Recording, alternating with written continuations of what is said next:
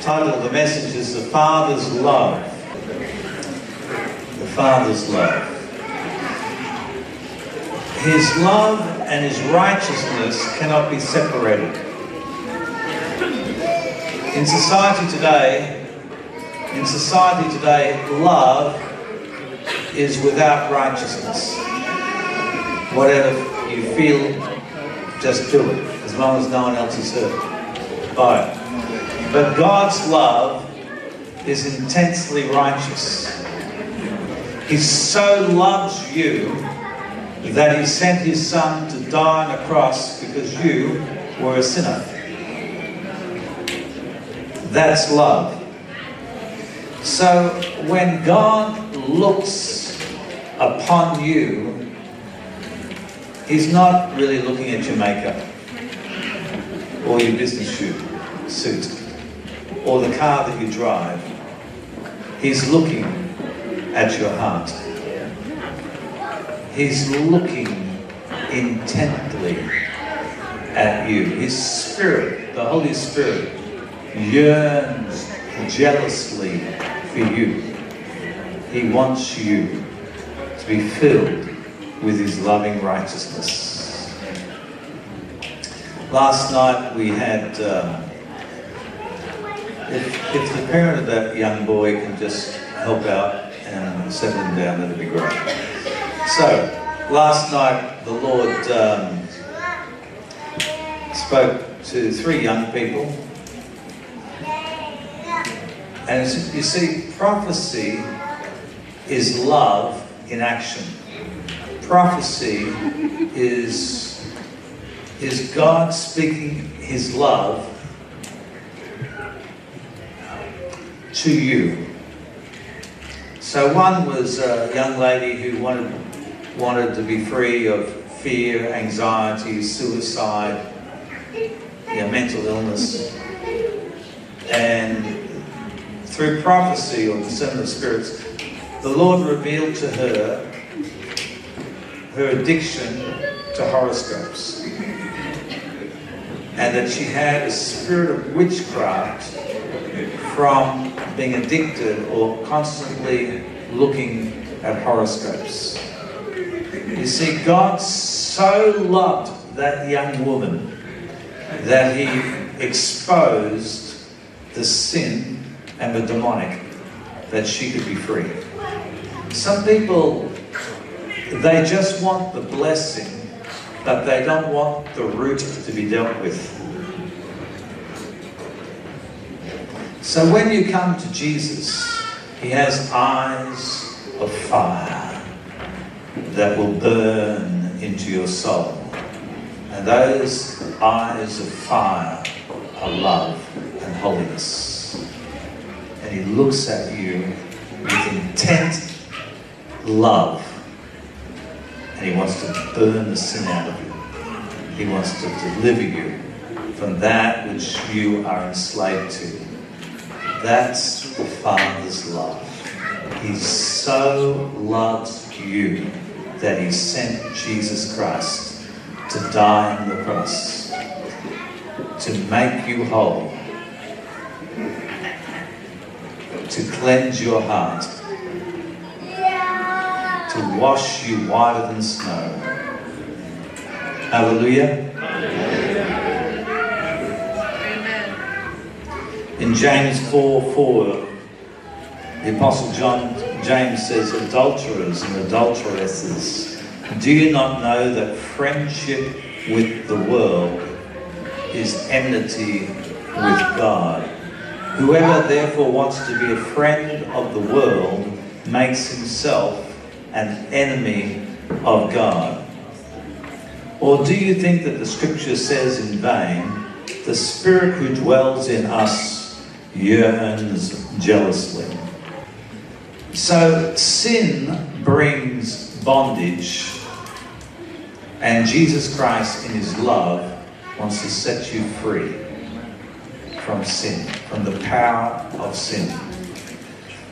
So, reading Deuteronomy 30, verse 19, I call heaven and earth as witnesses today against you that I have set before you life and death, blessing and cursing. We had another young man, uh, another young person, and with mental problems, anxiety, or whatever it was. And I said to him, computer games. That's where you got your demon from. God has set before us blessing and curse, life and death. Blessing is not the same as healing and deliverance. Blessing is choosing righteousness. God will give you good things, but true blessing comes when you repent of sin. Choose this day whom you will serve life or death, blessing or curse. Therefore, choose life that both you and your descendants may live, that you may love the Lord your God, that you may obey his voice, that you may cling to him. Do you know what it means to cling to God? It means in you I live and move and have my being. I cling to you. Michael, can you come and help me with the sound, please? I cling to you. I'm trusting you. I need you to stand up. I need you to sit down. All of life is a miracle. I'm relying, I'm clinging to you. You're not an appendage in my life. You are my all. That you may dwell, where are we? That you may love the Lord your God, that you may obey his voice, that you may cling to him, for he is your life and the length of your days, that you may dwell in the land which the Lord swore to your fathers. He is your life. See, our understanding as Christians is I breathe by His grace, I walk by His grace. My life depends on His life. When I am weak, then He is strong. In my weakness, His power is manifest. I'm, I'm clinging to Him. Turn to your neighbor and say, I'm clinging to Him. He is my life. So the Father loves us, and the perfect manifestation of the love of God in a person is when they have completely surrendered to the Word of God. The Word of God dominates their life such that Jesus Christ is Lord. When that happens, the love of God is perfected in you. The love of God is more than just a feeling. The love of God is God indwelling you. And His love will indwell you perfectly when you are completely surrendered to the Word of God, which is Jesus Christ. 1 John 2 5. But whoever keeps His Word, truly the love of God is perfected in him. By this we know that we are in him. He who says he abides in him ought himself also to walk just as he walked. Wow. Amen. The love of God is is when you have surrendered your life to Christ, His love will take over in your heart. You cannot separate the love of God from righteous living. When you surrender yourself to Him, He takes over more and more and more. Everyone say, less of me and more of Him. Turn to your neighbor and say, God's love is perfected in you. When you yield yourself completely, utterly to the Word of God. Amen. You with me, Joe? So,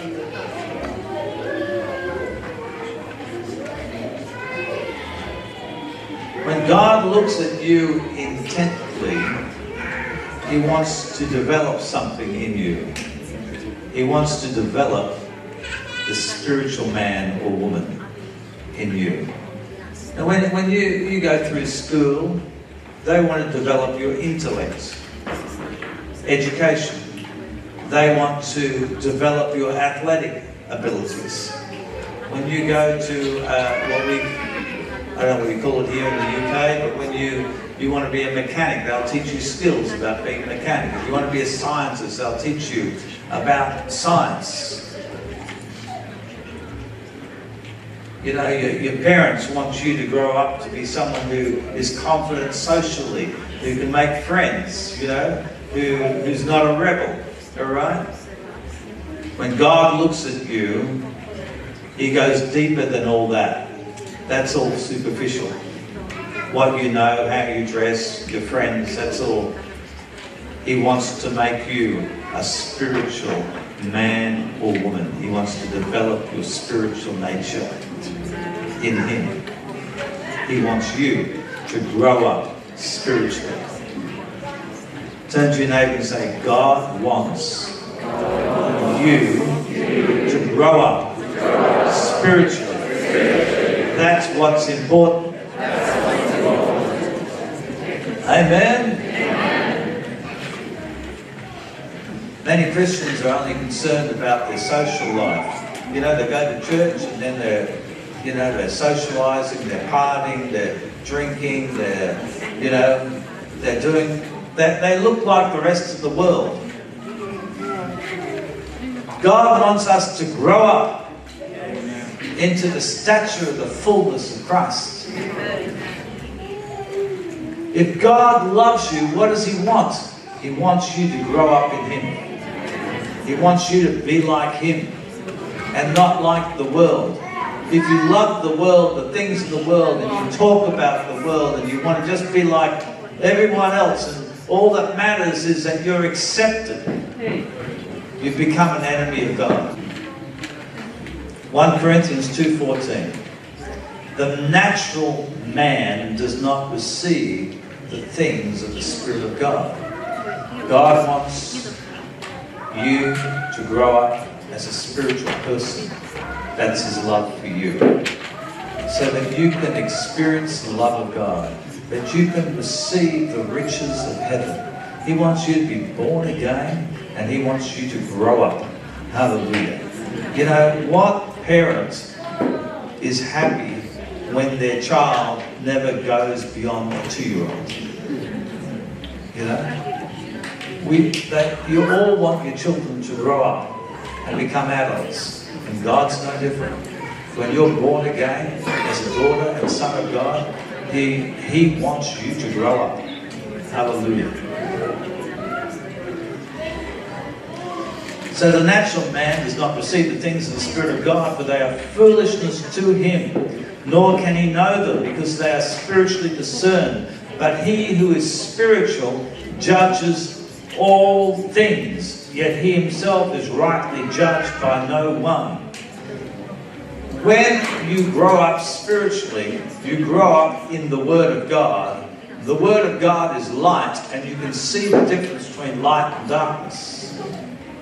Many people are spiritually blind simply because their, their eyes and ears and senses are so filled with the world and the darkness of the world and the spirit of the world that they cannot see. And so their spiritual man is like a child. But when the spiritual man grows up in Christ, the spiritual man judges all things and is rightly judged by no man. That means that you have perfect spiritual vision. Wow. You have perfect discernment. Paul wasn't worried about anyone judging him. He knew who he was in Christ. He knew the Word of God. Hallelujah. He wasn't subject to human courts. He wasn't, you know, they kept dragging him before the courts and beating him up and, and condemning him and so on and slandering him. but it never, he knew who he was in Christ. His spiritual man was alive in Christ. Amen? Hallelujah. Many people come for prayer because they do not understand themselves. They have no discernment of what's going on. God wants us to grow up and have discernment. And as you go deeper in the Word, and the Word goes deeper in you, you will receive discernment. Amen. And so God is, uh, Ephesians 4.11 talks about how God has appointed the church first apostles, then evangelists, prophets, pastors, teachers. And it says, for the knowledge of the Son of God, so that to a perfect man, to the measure of the stature of the fullness of Christ, that we should no longer be children, tossed to and fro and carried about by every wind of doctrine, by the trickery of men, in the cunning of craftiness and deceitful plotting, but speaking the truth in love, may grow up in all things into him who is the head, Christ. You know, people whatever their view, who got totally engrossed with COVID and, you know, that was their whole life. All they talked about are spiritual children. You need to grow up. You need to be able to see beyond the physical and natural world and to go into the heavenlies and see the warfare that's going on and to see what Christ has for you his heavenly mandate for you and not get caught up and focus on things that he doesn't want you to focus on.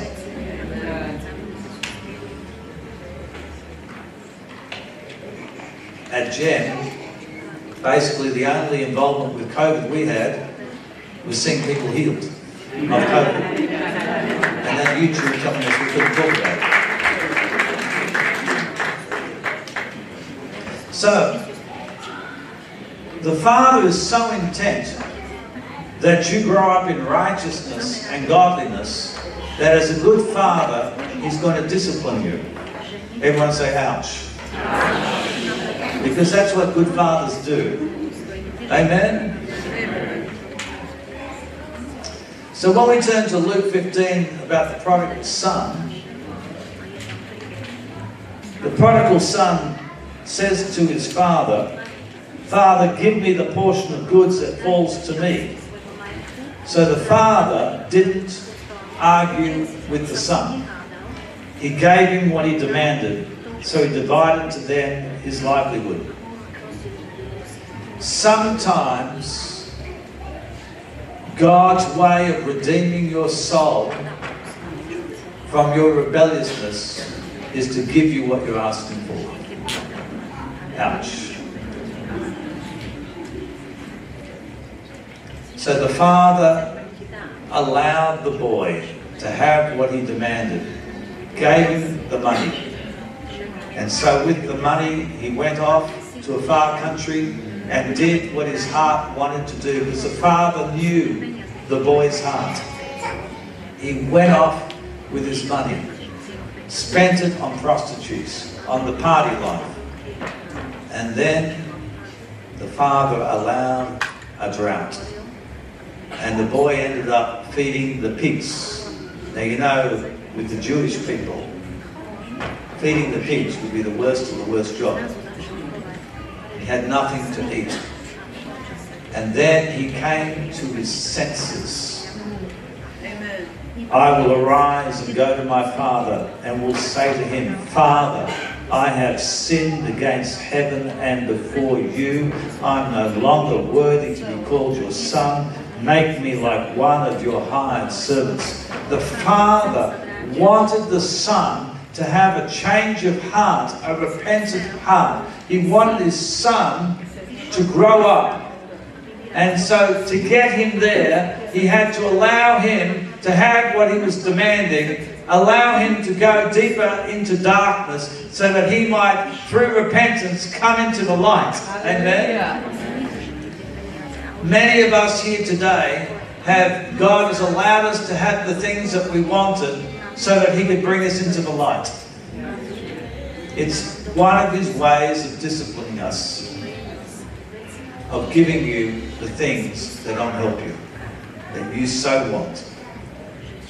And you know, praise God for His goodness when He doesn't give us the things we demand. Amen. Praise the Lord.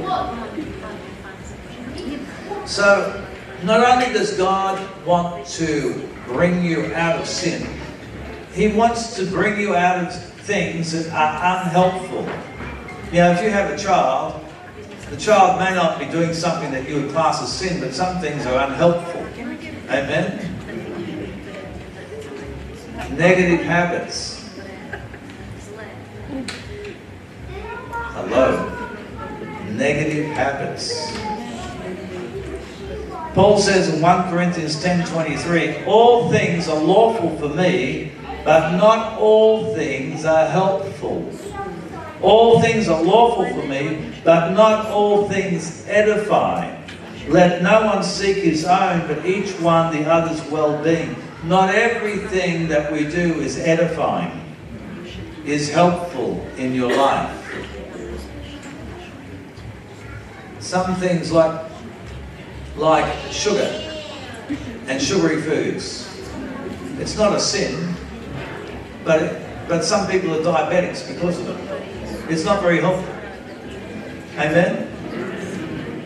Like, for me personally, you know, I, I love my tea and coffee, but it just caused me to go up and down, up and down, and uh, be exhausted, and my emotions going up and down. And then I thought, this is stupid. It's not helpful.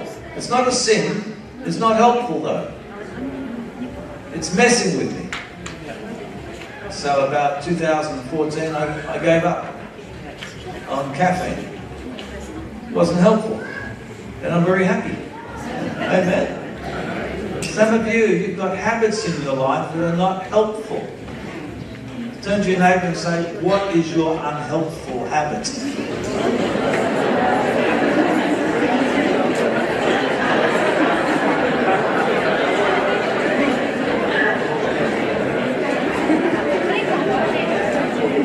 and some of you spouses are saying, I'm happy to tell you.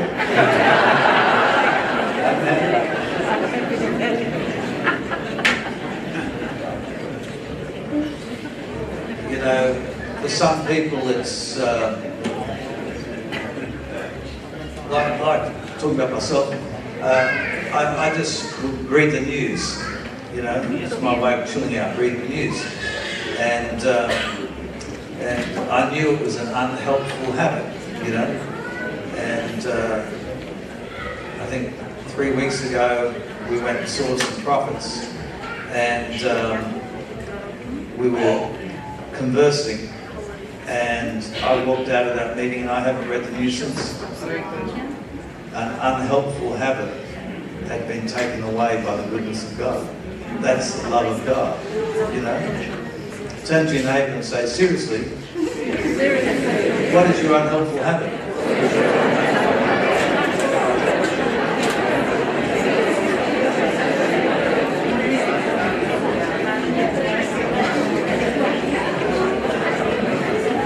shall we touch on a sensitive point? You know, some, some of you here, you just love shopping, clothes shopping. And you spend so much money on clothes, so much time on it. And you know, God is interested in how you look on the inside. Amen? Maybe it's an unhelpful habit maybe you could spend time, your time in a better way. I'm not saying that clothes shopping is sinful, but I'm saying that all things are lawful, but not all things are helpful. Amen? Hallelujah. We're going deep tonight, aren't we? Praise God. Praise God. God intently loves you. Don't bring yourself into darkness and bondage to the enemy. I've been in communication with someone who had a, an amazing miracle a few years ago, but then they went into witchcraft, false religion, and, you know, walk in the light. Follow simply Jesus. Walk in the Word. You know, God loves you intently. Galatians 4:8. But then indeed, when you did not know God, you served those which by nature are not gods. But now after you have known God, or rather are known by God, how is it you turn again to the weak and beggarly elements? What are these elements? They're powers and principalities. How is it that you turn to them? To which you desire again to be in bondage. You come to meetings, Holy Spirit comes on you. Go out and walk in the light. And don't go back into the bondage of stuff you were involved in before.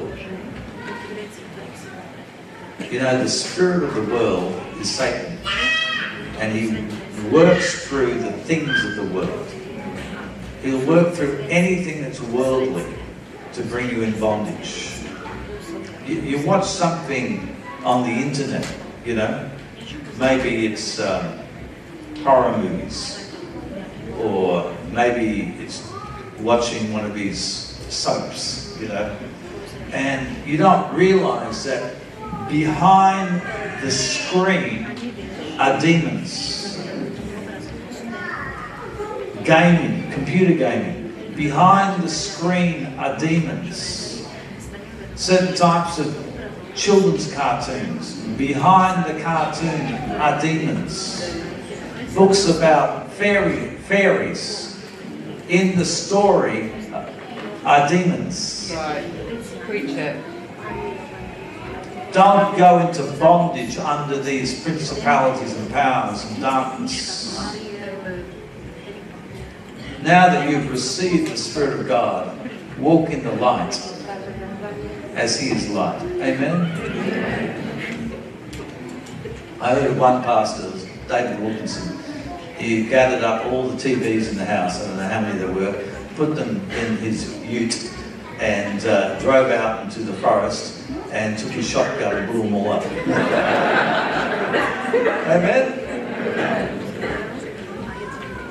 Turn your neighbour and say, just shoot your habit.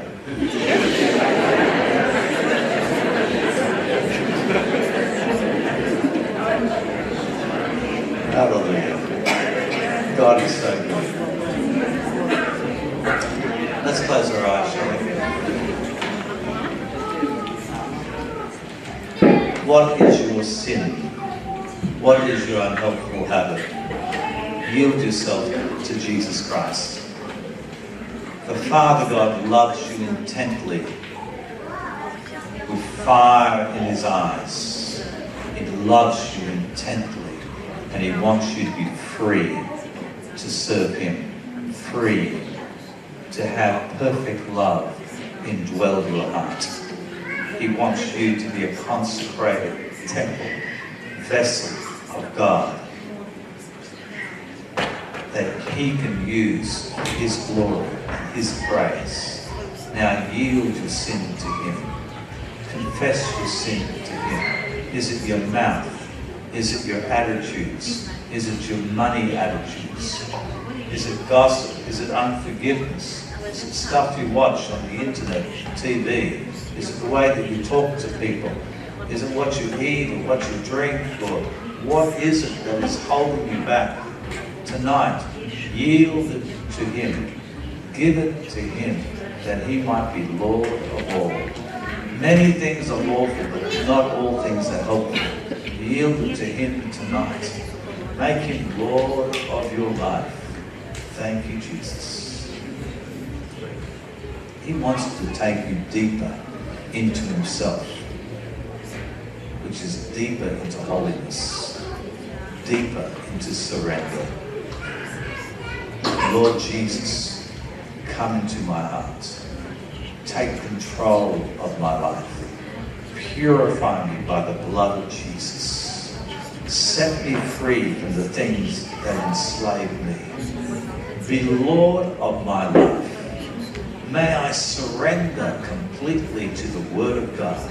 May it dominate me and control me such that Jesus is Lord of everything in my life. Lord Jesus, today I make this vow that I will follow you all the days of my life by your grace. In Jesus' name.